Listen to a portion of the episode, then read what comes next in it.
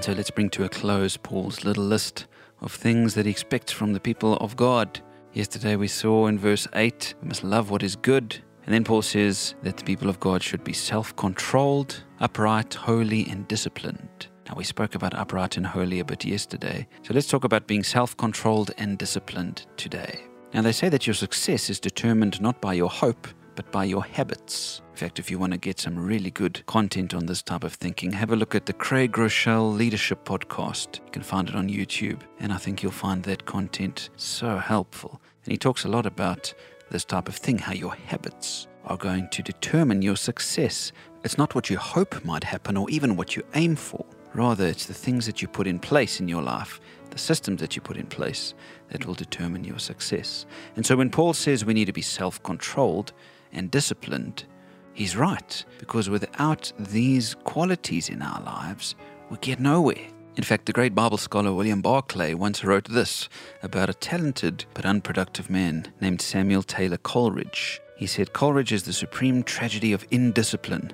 Never did so great a mind produce so little. It was said of him, he lost himself in visions of work to be done that always remained to be done. He had every poetic gift but one, the gift of sustained and concentrated effort. Then Barclay says in his head and in his mind he had all kinds of books, but the books were never composed outside of his mind, because he would not face the discipline of sitting down to write them out. Then he says, No one ever reached any eminence, and no one having reached it ever maintained it without discipline. Yes, friends, the Christian life is a life of discipline and self control. In fact, think about the word disciple. A disciple was one who would be disciplined in their learning from a specific teacher.